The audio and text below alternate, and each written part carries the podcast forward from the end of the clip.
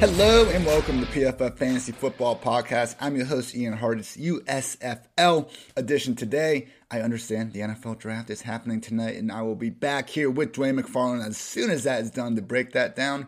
But you know what? USFL happens this weekend. It's live football. Gonna continue doing two of these per week to complement our ever evolving fantasy coverage. Don't worry, everyone. It is just me here. Solo pod edition. Dwain McFarland was kind enough to bless us with his utilization report. Goodness, though. So it was fun having Dwain here for a week. But about two weeks after the draft is over, we're gonna start doing team preview pods. Gonna be having seven fantasy NFL focused podcast per week. And you know what? Like, I appreciate Dwain and don't want him to turn into a black hole of like not having a life other than talking about football and stuff. So, should probably make sure uh, that we stick to NFL version stuff with that. But anyway, we're here to talk USFL and let's do it. Everyone, great day to be great. Hope this Thursday has been a fun time for all of you. So, basically, goals today.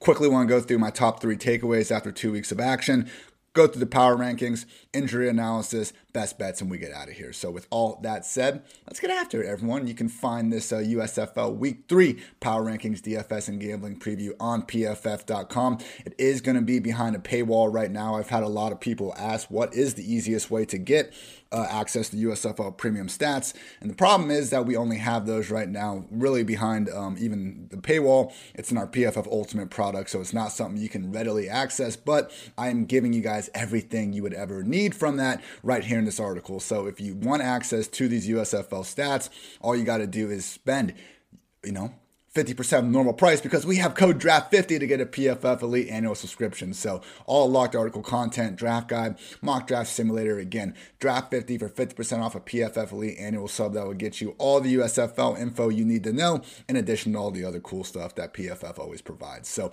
with all that said, everyone, let's go ahead and get going on the top three takeaways through the first three weeks of action first two weeks of action. But anyway, this is a mostly run heavy league. Like in high school and college, like you don't need to be the most pass heavy offense. It's only in the NFL when things are as efficient as they are throwing the football that it becomes, you know, a war crime basically to be this run heavy offense. But what we've seen in the USFL uh, just kind of shows the difference between some of these teams at the top and bottom. Number one, by far in situation neutral pass play rate, the Philadelphia Stars at 73.1%, Birmingham Stallions at 59.3%, the only other team above 55%. So the Maulers, Gamblers, Bandits, Breakers, and even the the Panthers are all between 50 and 55%. New Jersey Generals sitting in dead last at just 45% situation neutral pass play rate.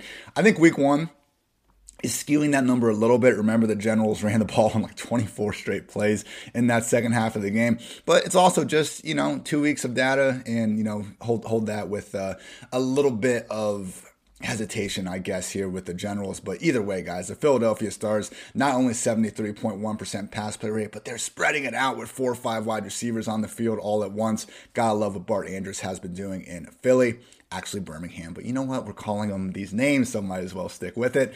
Also, want to point out that, guys, Jonathan Adams has been balling truly. Like I showed you guys the highlights in the in the review pod earlier this week, but the things he was able to do last week were, you know, a big reason why I think a lot of people actually had him ranked as a draftable wide receiver before last year. I mean, you look at him going down the sideline, sideline, being you know over reckless on his Odell Beckham, making this one-handed snag, but that wasn't the only play. He back in the end zone, managing to levitate for an extra second, getting those feet down for the two point conversion and finish things off later in the game with another contested catch down the sideline. So Jonathan Adams, man, we've been looking at this league, you know, trying to go ahead and find that number one wide receiver that is just better than everyone else on the field. Right now is looking a lot like Jonathan Adams. You know, we had the PJ Walker, Cam Phillips, XFL, you know, DFS goodness going on. Might just be Jonathan Adams and Kyle Sloter here in the USFL. So shout out to Jonathan Adams, truly just been balling all over the place this year. And finally, wanted to quickly note that protecting the quarterback, not exactly a given in this league. Pressure versus the pass rush. A little bit of a chicken and egg thing. You know, is the offensive line backs? they've been facing really good defenses, or have they been making the defenses look good because they're bad? With that said, we've had three teams clearly do a much better job of protecting their quarterback than the others. The Pittsburgh Maulers, New Orleans Breakers, and Birmingham Stallions, all between a 19 and 21% pressure rate. Everyone else is up above 28% or more. And honestly, the Philadelphia Stars at 28%, pretty much in the middle. The bottom four teams in pressure rate allowed, the Bandits at 35%, the Generals at 39%, the Panthers at 39%, and the Houston Gamblers at 47% just really tough to get behind. And I mean, luckily, when we look at some of these teams, you know, the Gamblers, the Panthers, and Generals, we're not really looking at those passing games much anyway because we have two quarterback situations going on in New Jersey and Houston. I think Michigan could devolve into that after last week. Shea Patterson just not doing much with his full time opportunity. I wouldn't be surprised if we see Paxton Lynch getting more involved in future weeks. Hell, even the Tampa Bay Bandits, we all thought Jordan Ta'amu could be the number one QB in the USFL. He was being used in the committee with something named Brady White last week. So this is just a good thing to keep in mind here. You know, with the Maulers, yeah, maybe Love is going to be a quarterback that we can start to get behind because even though the offense seemingly is a little bit, you know, more old school than we, pers- we prefer, but Kirby Wilson having that run first mentality. But when you look at it through two weeks, Pittsburgh actually does rank third in situation neutral pass play rate. They've done a good job protecting the quarterback, and we've seen guys like Bailey uh, Gaither actually go out there and make some big plays for him. So, passing games, I would generally be sticking to Pittsburgh, New Orleans, Birmingham, and Philly not only because of this note about you know having the improved uh, offensive line to actually keep these quarterbacks upright, but conveniently these are also teams where we can expect only one quarterback to be under center. So again, not a guarantee with the Maulers. I don't think Kyle Lauletta is necessarily completely out of the picture, and we also have to look at Birmingham and Alex McGough potentially coming back. So particularly the New Orleans Breakers and Philadelphia Stars, we got a good offense, we got a good offensive line, and we got a quarterback that not only is being protected but has actually proven the ability to go out there play every snap, and put up some good numbers. With that said, let's get to the week three power rankings. At the top, the New Orleans Breakers 2 0 and a plus 37 point differential. Obviously, a bit inflated from the beatdown over the Bandits in week two, but plus 37, guys. I mean, only the Stallions at plus nine and the Stars at plus one are even in the green. So the fact the Breakers have that large of a lead, I mean, we're talking 28 points over the number two team point differential. Uh, truly been impressive. Looking at the defense, PFF's highest graded overall group. I mean, Kyle Sloter is dealing with with a handful of injuries. We'll talk about that a little bit more in a bit. Uh, but the New Orleans Breakers haven't earned the number one spot through two weeks of action. Number two, Birmingham Stallions also undefeated. My number 18 before the season, in large part because I did not believe in Alex McGough. Well, he got hurt, and now J'Mar Smith is in there doing the damn thing. The other big part with Birmingham, we talked about this after week one, this pass rush is for real. They have pressured opposing quarterbacks on 41 of 69 dropbacks, 59% pressure rate for this defense. No other unit has a pressure rate even higher than 33%. So maybe it ha- maybe it's a little bit of a small sample size. I really don't think Birmingham is going to pressure opposing QBs on six out of every 10 dropbacks for the rest of the season necessarily, but still, they've been doing so good right now. And if that pass rush is continuing to be even, you know, 50% as good as what they've been this year, uh, this could be a situation where I think they can win any given Friday, Saturday, or Sunday, whenever the USFL is playing these games. Number three, the Philadelphia Stars at one and one. I love the pass happy offense. We have seen Bryan Scott league high eight turnover worthy plays so far. He's gotten a little bit lucky in terms of defense, dropping picks and stuff. We do have the PFF's low, lowest grade overall defense, but with the Stars, back to back weeks of their offense looking at worst average, and we'll take that in this league at this point because our number four team, the Tampa Bay Bandits, at one and one. Like, guys, they've scored three points in their last six quarters of football. It was a great first half in week one. But at this point, Todd Haley offense isn't exactly looking like a world beating group. Jordan Ta'amu is again uh, rotating with Brady White. It's not good. So we'll see. Like I think they're going to bounce back. I still believe Tampa Bay is a top four team in this league. Uh, but if this offense keeps sputtering, and then we can't even trust Ta'amu to be out there a lot, uh, maybe maybe not. Maybe the Tampa Bay Bandits are the biggest frauds of the 2022 USFL action. Number five, New Jersey Generals also one and one. We've seen DeAndre Johnson and Luis Perez flash to various extents. You know throughout the year. Defense has allowed the third fewest points through two weeks of action. I wouldn't hate people for, you know, putting them actually ahead of the Bandits. They do have the same record, but ultimately, I was more impressed by the Generals' week one loss to the Birmingham Stallions than their week two win over the Panthers. So, I mean, that, that game last Friday night, which is pretty brutal, I think a situation where, you know, yeah, Generals got the W on the uh, on the win loss column, but I think anyone that kind of was watching that was the real loser. So I can only imagine if you had to play in that, Team number six, Houston Gamblers, one and one. Clayton Thorson continues to look really brutal, guys. 4.7 yards per attempt. He's completing just 47.8% of his passes. So PFF's third lowest graded offense, third lowest graded defense. Houston Gamblers, I think, are the worst team that has actually managed to win a football game so far. And finally, number seven, Pittsburgh Maulers, and number eight, Michigan Panthers, both teams 0 2. Shout out Josh Love with Pittsburgh. He actually has been PFF's second highest graded passer through two weeks. And I mean, that game against the Stars last week, 30 to 23, uh, they were leading in the second half. So they know what it's like to lead in the second half of a USFL game. The Michigan Panthers cannot say the same. So I was surprised to see Shea Patterson take such a steep step back in week two. I mean, he was legitimately good in the second half of week one. It just wasn't meant to be, though. I mean, you look at this offense and, you know, establish the runs. Cody Main and myself were kind of mocking, you know, what Michigan was doing coming into the year. You know, their offensive coordinator having, you know, these DVDs out there you can buy on his tight end heavy spread offense. It just hasn't come to fruition. So if the quarterback play is going to be mediocre and the offense and, you know, the defense isn't going to really help matters, uh, it's just going to be a rough season for the Jeff Fisher led Michigan Panthers. So have the PF PFF team grades, you know, right here for all the squads, as you all can see. New Orleans Breakers, number one overall graded offense, and they have the number one overall graded defense as well. So New Orleans Breakers really in a league of their own. Shout out to Pittsburgh Maulers. I mean, I have them ranked a little bit down here. I think, you know, they've gotten maybe a little bit overachieved in the passing game so far, but hey, so far they've been doing their thing. We'll see if they keep it up. The Michigan Panthers have at least had a good defense to complement one of the league's worst offenses in the league. Uh, at the same time, when you look at the specifics of it, you know, they're living much more on a good run defense as opposed to having the sort of pass rush that can cause problems. That is where the Stallions really peak. I mean, 85.3 team pass rush grade. Nobody else is even at 74. So just some good notes here. I like to kind of see where the league is at overall before we get into the nitty gritty, which is going to be our Draft Preview. So, guys, looking at this, the one big thing to keep in mind we got to keep an eye on the injuries and roster moves. They always do this shit at 2 a.m. or whatever they're releasing this. I went through this morning, had this uh, article up on pff.com, you know, by 7 a.m., whenever the hell the editors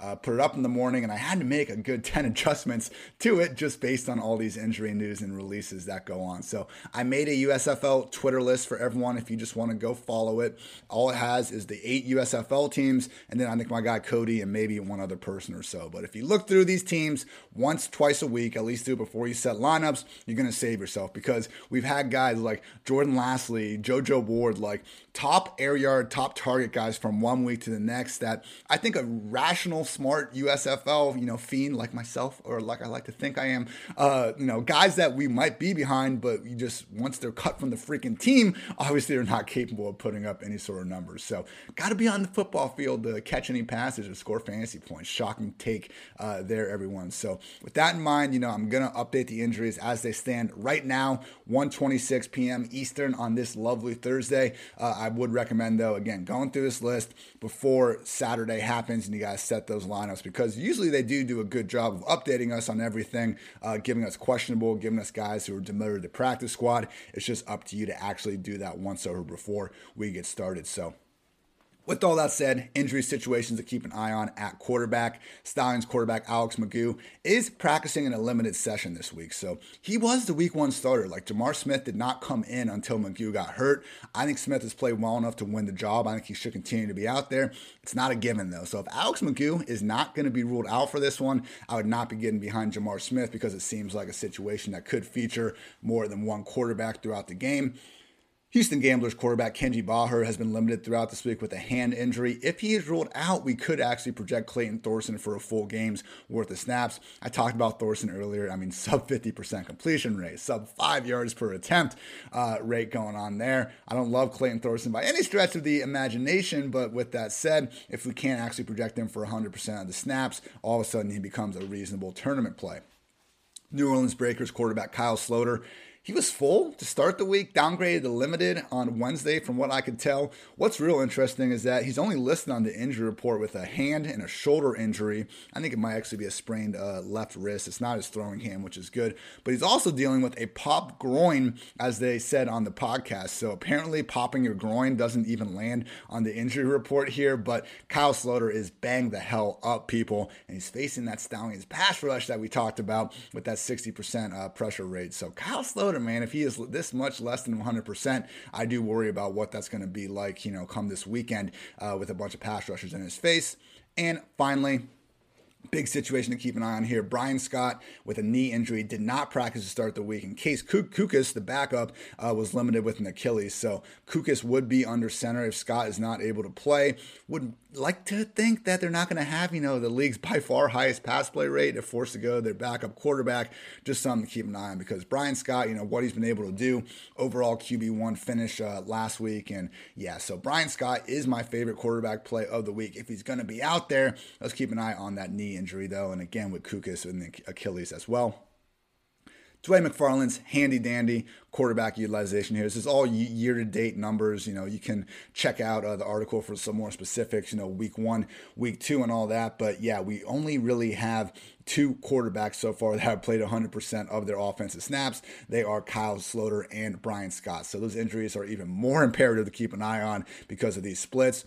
Jordan Ta'amu last week splitting things off with Brady White a little bit. White was so bad that I would like to think they're going to go back to Ta'amu full, full time. So I'd say he's someone we can reasonably play still. I'm not that worried about White stealing snaps. These other situations, though, are pretty tough. I mean, the gamblers, we'll see if, if uh, Kenji Bahar is going to be out there or not because of that hand injury. Uh, but if he is going to be active, I would expect him to continue to steal away a couple possessions from Clayton Thorson. Luis Perez and DeAndre Johnson with the Generals continue to be the league's you know most pronounced two quarterback rotation. Remains tough to get behind either of them. Josh Love did play every snap for the Maulers last week after Kyle Lauletta was splitting things up more in week one. We'll see how that goes. But Love has played well enough in this offense uh, to maybe have some exposure to with the Panthers. They said when the game started that Jason Garrett had mentioned, or Jason Garrett, I think, was doing the broadcast, and he mentioned that Paxton Lynch was supposed to play. He did not play throughout the whole game, even though Shea Patterson was rather terrible. Um, I would expect Paxton to probably get back in there next week. So probably not going to be riding that Shea Patterson comeback train like we were last week. And then finally with the Stallions, yeah, keep an eye on Alex McGough because if he's back, I would expect him to you know find some way to get on the field, um, whether that's starting over J'Mar Smith completely or at least getting in there at the end. So really, Bryan Scott, Kyle Sloter, Jordan Ta'amu, and Clayton Thorson and Josh Love. Those are the five quarterbacks I would be most confident in playing the majority of their offensive snaps.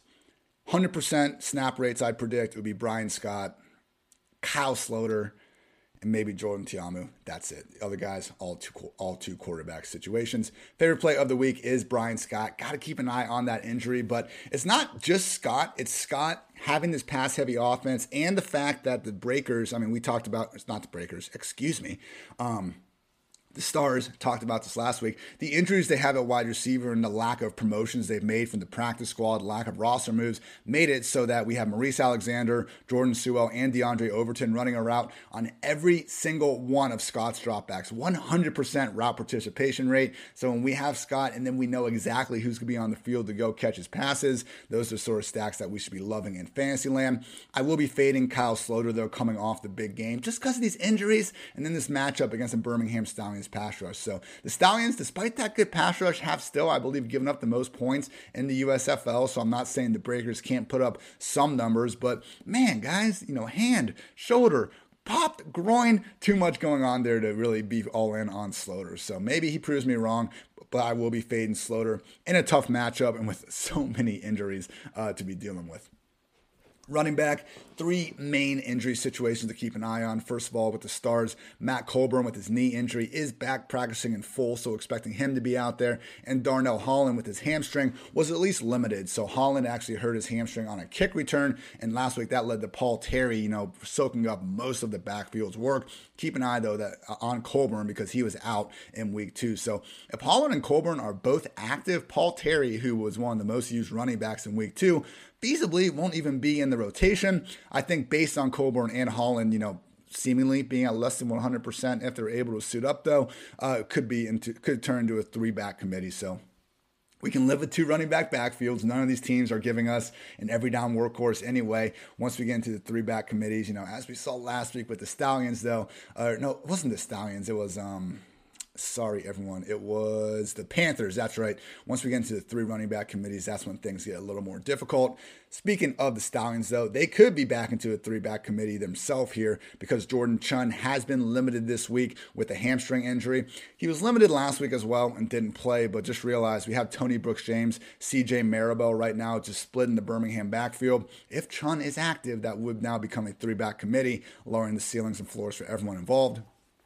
And finally, New Orleans Breakers backup running back, but the overall PPR RB1 in all of USFL football, TJ Logan, did not practice to start the week with a foot injury. So Jordan Ellis, like he's already leads the league in rush attempts. He's the only running back in the league that leads their team in snaps and rush attempts, but is number two in their backfield and you know fantasy points.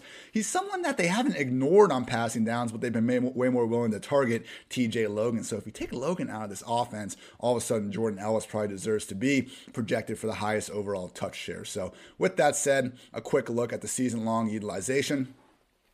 So again, the backfields that could be featuring not one, not two, but three running backs. The Stars, if everyone for them is healthy. The Stallions, if they do end up getting uh, Jordan Chunn back into action. And the Panthers are also going to be having three guys out there. The Bandits are featuring two running backs. B.J. Emmons soaking up most of the work period, but Juwan Washington, their scat back, he actually had his snaps go up last week because of all the negative game script. But BJ Emmons continues to be a weekly top five option at the position. With the Breakers, I mentioned Jordan Ellis. Like when I wrote up my article yesterday, Jordan Ellis was my favorite play of the week. Still is, uh, but mainly because, again, just expecting some solid regression for him versus Logan in terms of, yeah, Logan, the overall PPR RB1 in the USFL this season. But when he's getting fewer snaps, fewer rush attempts, and the routes, I mean, 48% versus 39%, not dominant or anything. Uh, I just think that Ellis's time will be coming, uh, possibly as early as this week.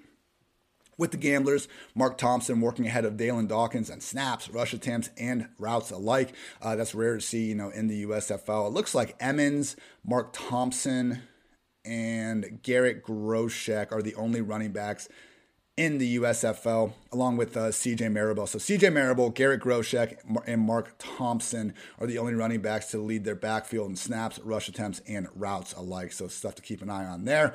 Uh, also look at Trey Williams for the Generals, someone that deserved to be ranked, you know, I think as high as he was going to last week, but on the year, uh, PPR RB4 would be higher, but Darius Victor is getting in there and stealing away a lot of those rush attempts and 67% of the snaps inside the five yard line. Excuse me uh, rush attempts inside the five yard line for Darius Victor. So, dude is freaking yoked. Reminds me of, uh, oh my gosh, what was his name? Uh, Doug Martin, the mu- muscle hamster. Uh, shout, uh, shout out throwback name there. That's who uh, Darius Victor kind of reminds me of the way he uses juice to the gills, seemingly uh, in that backfield. So basically, long story short, everyone, I think the true running backs we can be targeting as the leaders in their backfield this week BJ Emmons from the Bandits, Jordan Ellis for the Breakers, Mark Thompson for the Gamblers. Trey Williams and Darius Victor, I think, are close enough in the league's most run heavy offense to both be viable plays.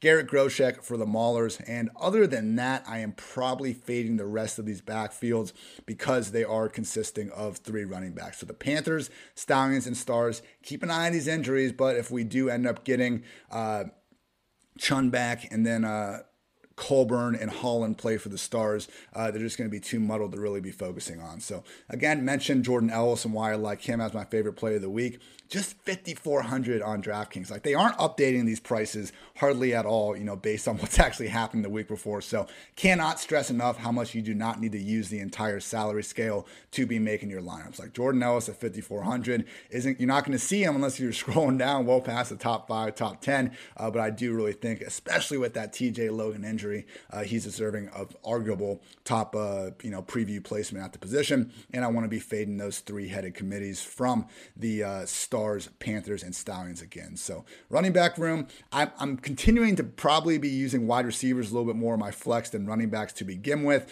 uh, but we are starting to have some clarity there again with Emmons, Ellis, Thompson, Williams and Victor and Garrett Groshek emerging as more than viable uh, fantasy options.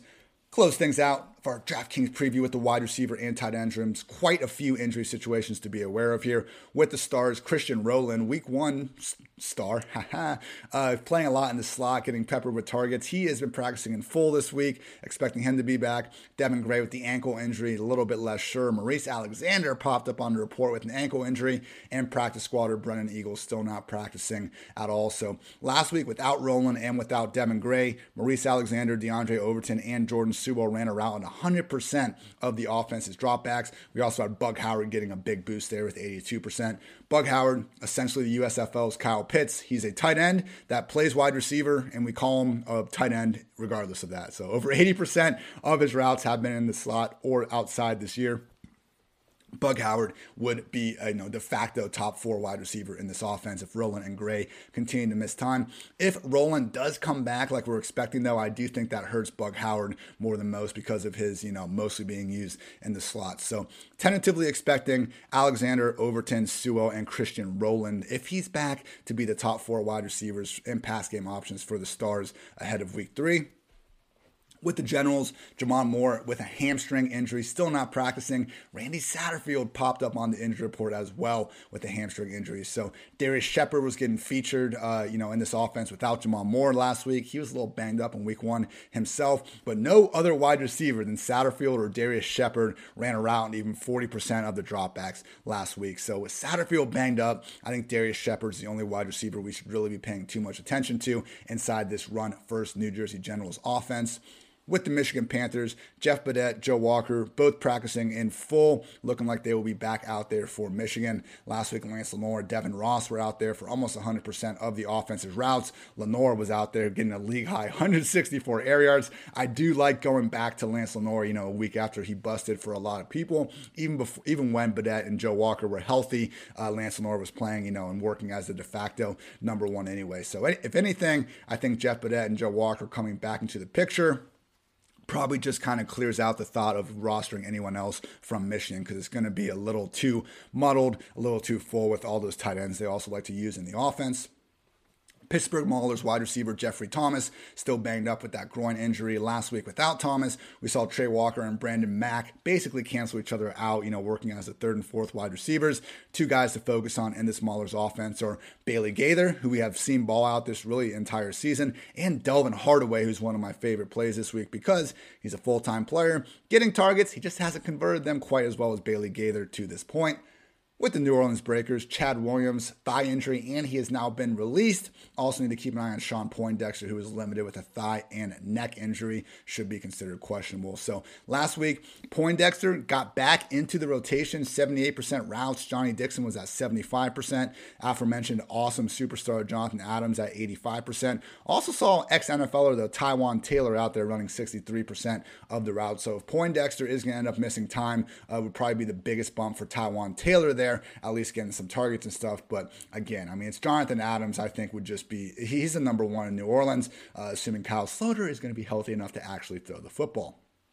And finally, uh, Bandits wide receiver Derek Dillon with the shoulder injury. Like, if you look at the Bandits, they're using six freaking wide receivers more weeks than not. So I don't think that Dillon's going to make too big of an impact one way or another. Uh, but yeah, if you want to target that passing game, we'll take you know every um, reduced option we can get. With Dwain's lovely wide receiver and tight end utilization report. You can see right away the guys that you know do actually have these route rates worth uh, worth getting into because again, there's only a few teams that actually have condensed pecking orders in the passing game that we can really get to. So looking at offenses that have had multiple players, you know, with 80% plus routes and teams that we can actually expect to know who's going to be out there, uh, you know, beyond just a little bit of confidence with the Stars, mentioned this, but Jordan Suell, Diondre Overton, and if healthy, Maurice Alexander should be the guys playing most of the snaps. Last week they were out there for 100% of their offensive routes. Just realized though, if Christian Rowland's going to get back into the picture, uh, it probably would just decrease things for Bug Howard more than anyone. So Suell, Overton, Alexander, Christian Rowland are the top guys to be looking at for the Stars. Also have a nice, uh, just clarified pecking order going on with the Stallions. Victor Bolden, Marlon Williams, and Osiris Mitchell all between 96% and 100% routes this week, uh, this season, excuse me. So, yeah, we have some uncertainty in terms of is Alex McGough going to come back and what's that going to mean with J'Mar Smith. But these wide receivers in Birmingham, I think, are fantastic to put in the lineups of all shapes and sizes to help fill things out.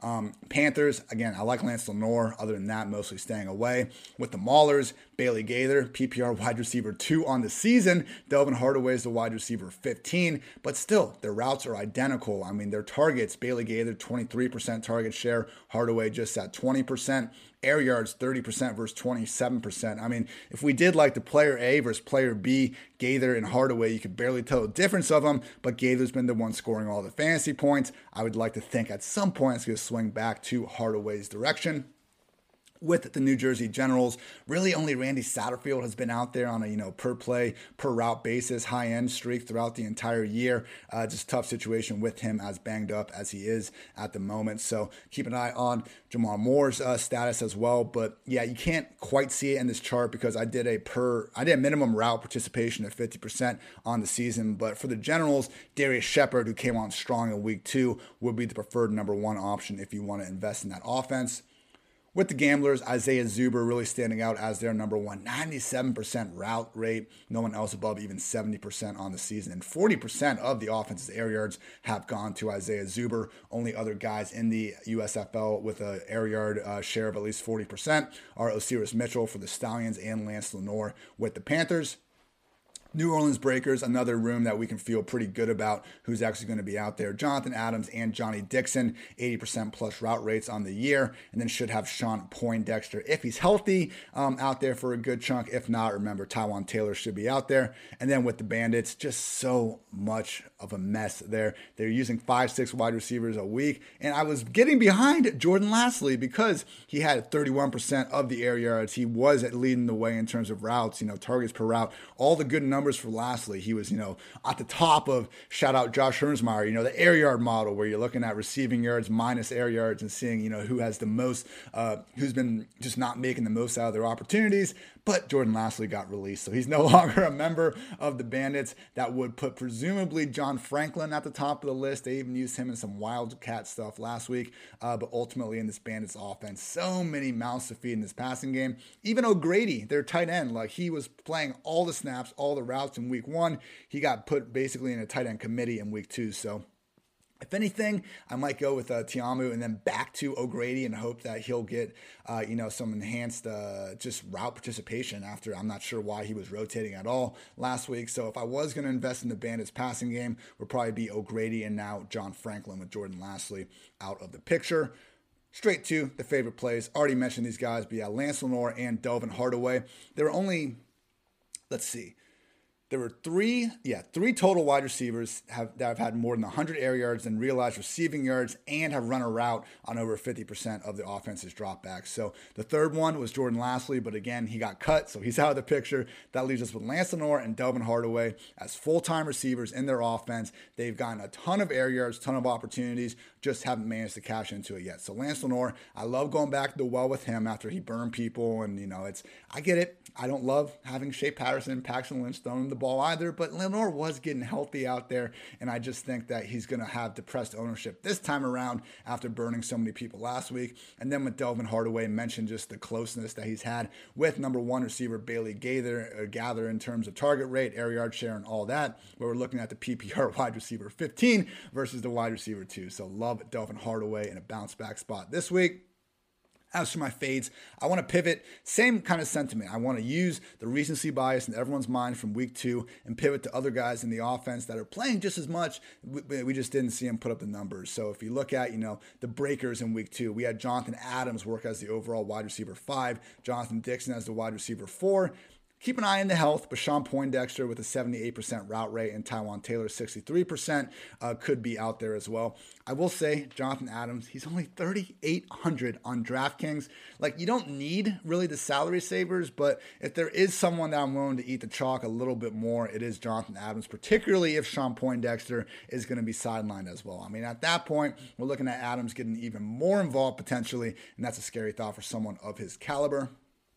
With the Pittsburgh Maulers, mentioned Bailey Gaither. We're going to be pivoting to Delvin Hardaway. With the Stallions, you know, you look at Marlon Williams last week, wide receiver three overall, and Sirius Mitchell, wide receiver six. But Victor Bolden was still out there running 100% of the routes. And honestly, eye test wise, I thought Bolden, what he was able to do after the catch, really stood out while watching that one. And then with the Stars, Maurice Alexander, the wide receiver one from last week, but now he's banged up. So we have Jordan Suell, Diondre Overton coming off 100% route rates, Chris Rowland potentially coming back. I'll have a lot of exposure to Chris, Christian Rowland if he's going to be active, and even Devin Gray if he's active. So Alexander and Bug Howard were the odd men out in week one with all five wide receivers healthy. So I'm fine going back out of all these guys. I'm most fine going back to the well with Jonathan Adams because again, he's benefiting from newfound injuries in that offense, and he's just so damn good. I think he can make up for it. But in this Stars lineup, man, if all these guys are healthy, we could legitimately see last week's overall wide receiver one be the number five wide receiver in this offense. So Jordan Suell, Diondre Overton, Christian Rowland, definitely my top three plays from the past Happy Stars. Mentioned uh, Jonathan Adams as one just having an absurdly cheap price. Again, you can save so much money on DraftKings if needed uh, that there's just not really too much of a reason to worry about you know who you need to jam in there. So have eight players that are priced at four thousand or under, yet had a route participation rate of at least seventy five percent last week. Mauler's tight end Hunter Thedford, 81% routes in week two, just $2,500 on DraftKings. Gamblers wide receiver Tyler Palka is at 78% route rate. He only costs 3000 John Franklin, particularly with some of those. Uh, other moves we mentioned with them actually getting rid of Lasley. I mean, John Franklin, 89% route rate and just 3,200. If you are looking for a pivot off Adams, you know, in this low, low cost range, he's certainly viable. Panthers wide receiver Devin Ross, 100% route rate, 3,500. Panthers are getting a little bit healthier at wide receiver, though, so I'd be a little worried about him. I think the best pivot off Jonathan Adams, I know I mentioned this with Franklin a second ago, so sorry for speaking out both sides of my mouth, but off Jonathan Adams, I love going to Mauler's wide receiver Delvin Hardaway. Again, basically the same freaking opportunity profile as the number two fantasy wide receiver in the game and Gaither, but Hardaway's there for just 3,600, has similar numbers. Also, want to point out Gamblers wide receiver Tyler Simmons, 100% route rate, just 3,900. Same 100% route rate for Diondre Overton at just 3,400 for the Stars as well. So, Gonna be a fun slate. I wish DraftKings was giving us a little bit bigger contest sizes, but you know what? We still have that chance to go win 25 large with the first place finish in their 100K tournament. So good luck to everyone out there. I'll be in the streets, and yeah, you know, I'm gonna be behind this computer for the majority of the weekend. So if you guys are, you know, taking a break from the NFL draft, send some USFL lineups. Uh, feel free to DM me at me on Twitter at IHartitz, and I'm happy to talk any sort of ball with you all. Week three, best bets. We're four and four on the season, everyone. If you stop hearing my against the spread record, there's a good chance it went south. But right now, we'll take 500. Hopefully, be uh, you know improving on that moving forward. But starting things off on Saturday, two Saturday games this week, two Sunday games. Houston Gamblers versus Tampa Bay Bandits. Bandits are one point favorites. Game total is at 38 and a half. I will be taking the Bandits minus one here. I feel like this line could be a point or two higher. Ultimately, I think Jordan Ta'amu has a higher ceiling than Clayton Thorson. We can talk about who's actually played played maybe a little bit better to start, but I still think it's not a close quarterback question if we had a larger sample size. So give me Ta'amu and the Bandits, just one point favorites over the Bandits. Tough to throw out, you know, the 31, whatever it was, point loss from last week and completely ignore that. I do think this line, if this was a week two matchup, I think this line would be three or four points higher. Game of the week, undefeated Birmingham Stallions versus the undefeated New Orleans Breakers. Breakers are three and a half point favorites. Game total is at 44 and a half. If Kyle Sloter was 100% healthy, I'd be fine to roll with him. But as we've talked about five times on this podcast, he's not. Give me the Stallions plus three and a half in hopes that pass rush causes all sorts of problems for Sloter. And they keep on putting up points. So the Stallions, first in points scored, dead last in points against. Uh, we need that defense to, you know, do a little bit better job of keeping their opponents out of the end zone. But again, just having that potential trump card with the pass rush uh, could at least make things a bit more difficult for New Orleans than they've been in the first two weeks. Pittsburgh Maulers versus the Michigan Panthers. Somebody's O has got to go in this one. Uh, Panthers two and a half point favorites. Game total 39 and a half. The Panthers and Jeff Fisher should not be favored against anyone. You can put a high school team out there and they should not be favored at this point. Give me the Maulers at plus two and a half out of principle alone. Like, look, Jordan Love has played better than any quarterback on the Michigan Panthers. I think both offenses are probably too old school, but the Maulers are have I think shown more schematically than the Panthers have all year. At this point, I don't think there's a big enough difference in the defenses to make that big of a uh, leap. So get this, guys. The Panthers have 18 points in two weeks, and they've thrown for a total. They've had an entire game's worth of first half. So like they played 60 first half minutes. They've thrown for 49 yards in the first half in two weeks. Like it has been miserable in this passing game. I don't expect them to get much better.